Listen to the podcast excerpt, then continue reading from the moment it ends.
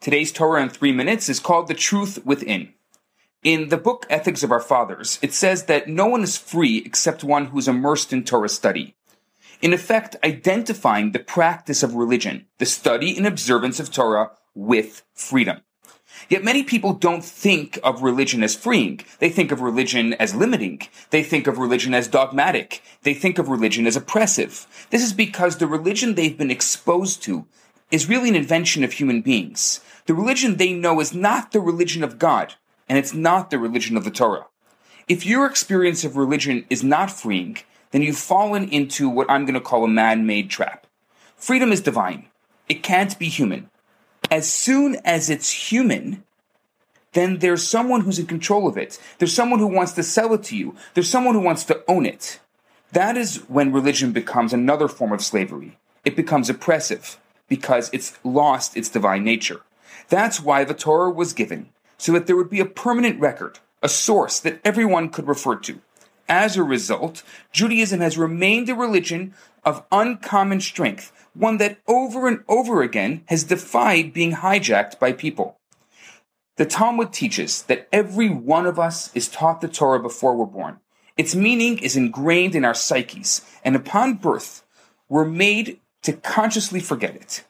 But the truth resonates, so when we hear it, we know Great masters or teachers can't give us anything we don't already possess.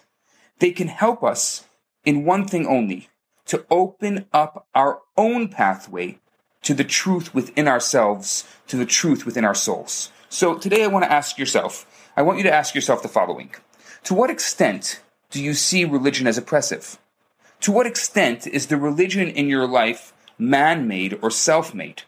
Have you gone to the source? Have you had the experience of hearing the truth resonate in your heart?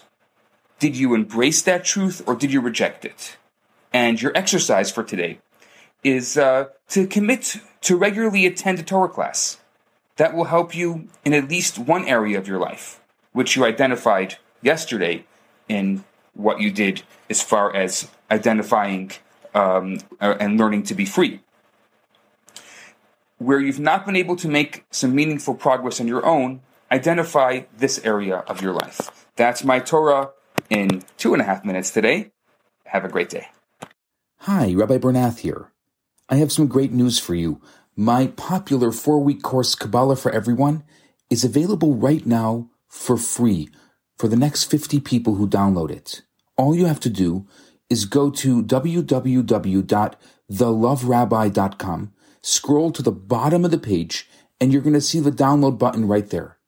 In this course, I talk about the Kabbalistic secrets to relationships, to wealth, to happiness and balance. This special offer has been dedicated in loving memory of Ellie Dorfman. I look forward to hearing from you and hope you enjoy the course. Now on to today's episode. Hi, Rabbi Bernath here. I have some great news for you. My popular four week course, Kabbalah for Everyone, is available right now for free for the next 50 people who download it. All you have to do is go to www.theloverabbi.com, scroll to the bottom of the page, and you're going to see the download button right there. In this course, I talk about the Kabbalistic secrets to relationships, to wealth, to happiness and balance. This special offer has been dedicated in loving memory of Ellie Dorfman. I look forward to hearing from you and hope you enjoy the course. Now on to today's episode.